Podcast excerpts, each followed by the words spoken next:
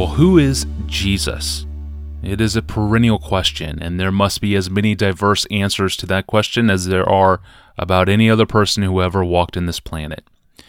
Even during his life on earth, Christ's very presence was a point of remarkable debate and contention. Some said Jesus was God, and others said he was demon possessed. Some said Jesus was a good teacher, and others called him a liar. Some said he was brilliant, and others labeled him insane.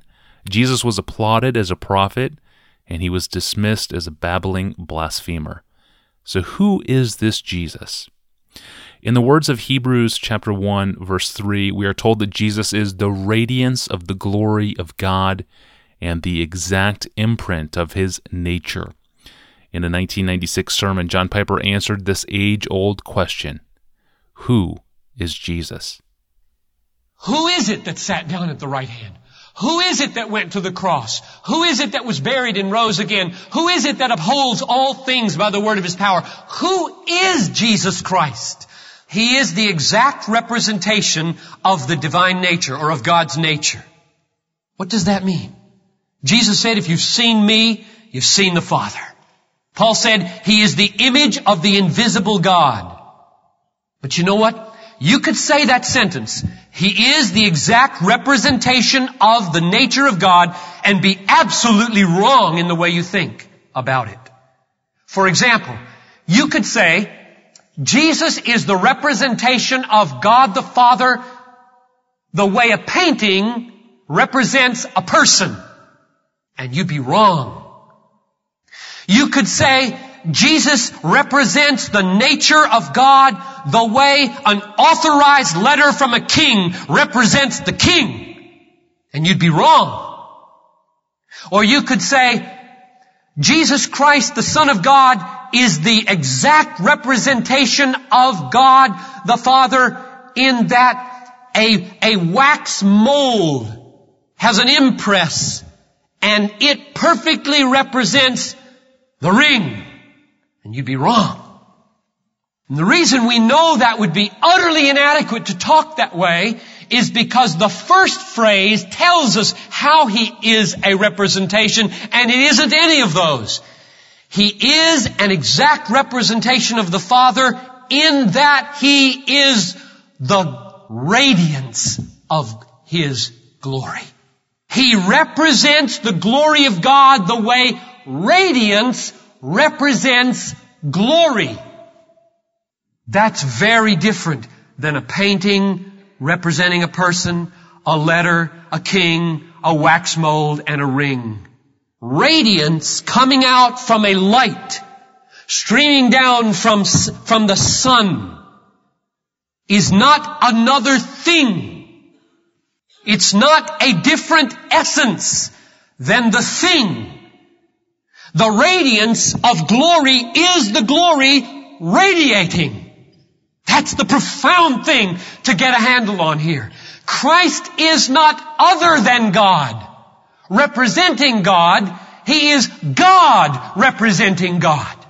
He is the Father streaming out in glory, standing forth in another person whose essence is the same divine essence.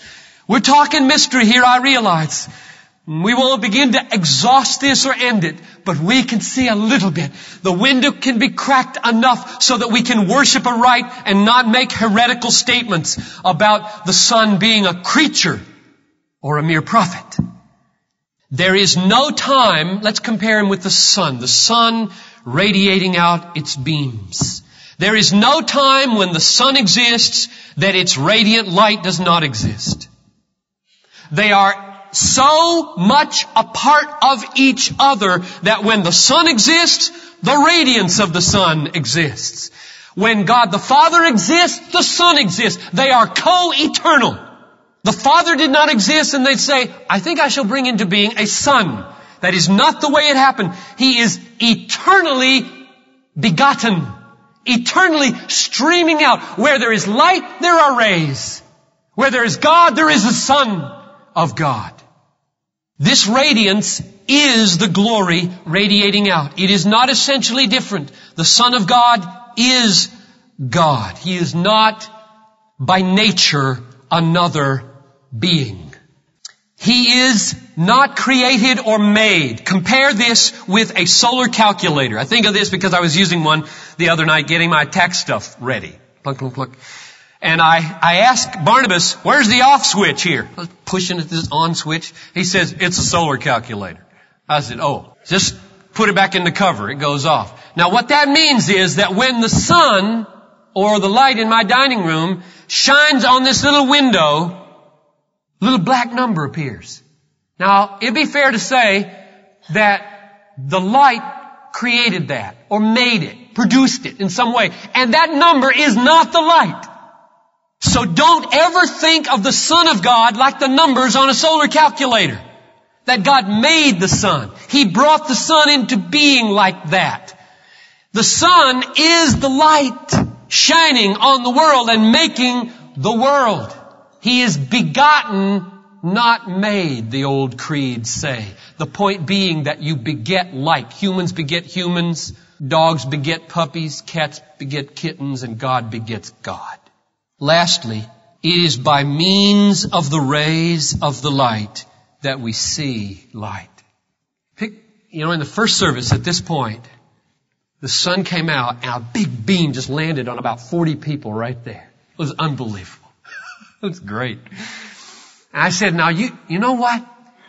If you try to look up through that window in the sun, first of all, it'll blind you. Don't do that. And that's just a little reflection of God. God would blind you too. You have to have a means to see God. You have to have a mediator. The mediator is the Son of God, and the Son of God is the radiance of the glory of God. And I said, you know what? The light that is on your face right now arrived there eight minutes after it left the sun. About eight minutes ago, while I was preaching, it left the sun. These beams went out. And they landed, right on our face. Now if you, if you look at those rays, you can actually see, if you put on the right glasses, you see a ball. Or at sunrise and sundown when it's safe, you can see a ball. Are you seeing the sun?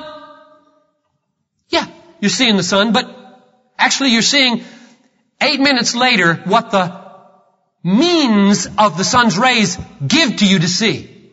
Right? I mean, we're, we're, we're together. We're, this is 20th century.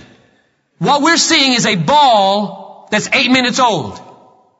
Being mediated to us by light streaming over 93 million miles from the sun. But we're seeing the sun, folks. That's the sun. And when you look at Jesus Christ, you are seeing God. That is so good. This clip was pulled from John Piper's sermon preached on April 7th, 1996, entitled He Sat Down at the Right Hand of Majesty. This clip was sent in by Jacob Hall. Thank you, Jacob, for this clip. The entire sermon can be found at desiringgod.org. And if you have a great sermon clip, send it in to us via email. Send us clips, even your own personal questions. We want those. Uh, go to desiringgod.org forward slash ask Pastor John, and there you will find a little button to email your question or your clip to us. So, Jesus is the radiance of God. You can't ignore him. And he is still dividing opinions and dividing people to this day. So, how do we as Christians humbly wield the offense of the cross among multi religious and pluralistic societies like those that we live in today? It's a question from a listener in Singapore, and I will pose it to John Piper tomorrow. I'm your host, Tony Reinke. Thanks for listening to the Ask Pastor John podcast.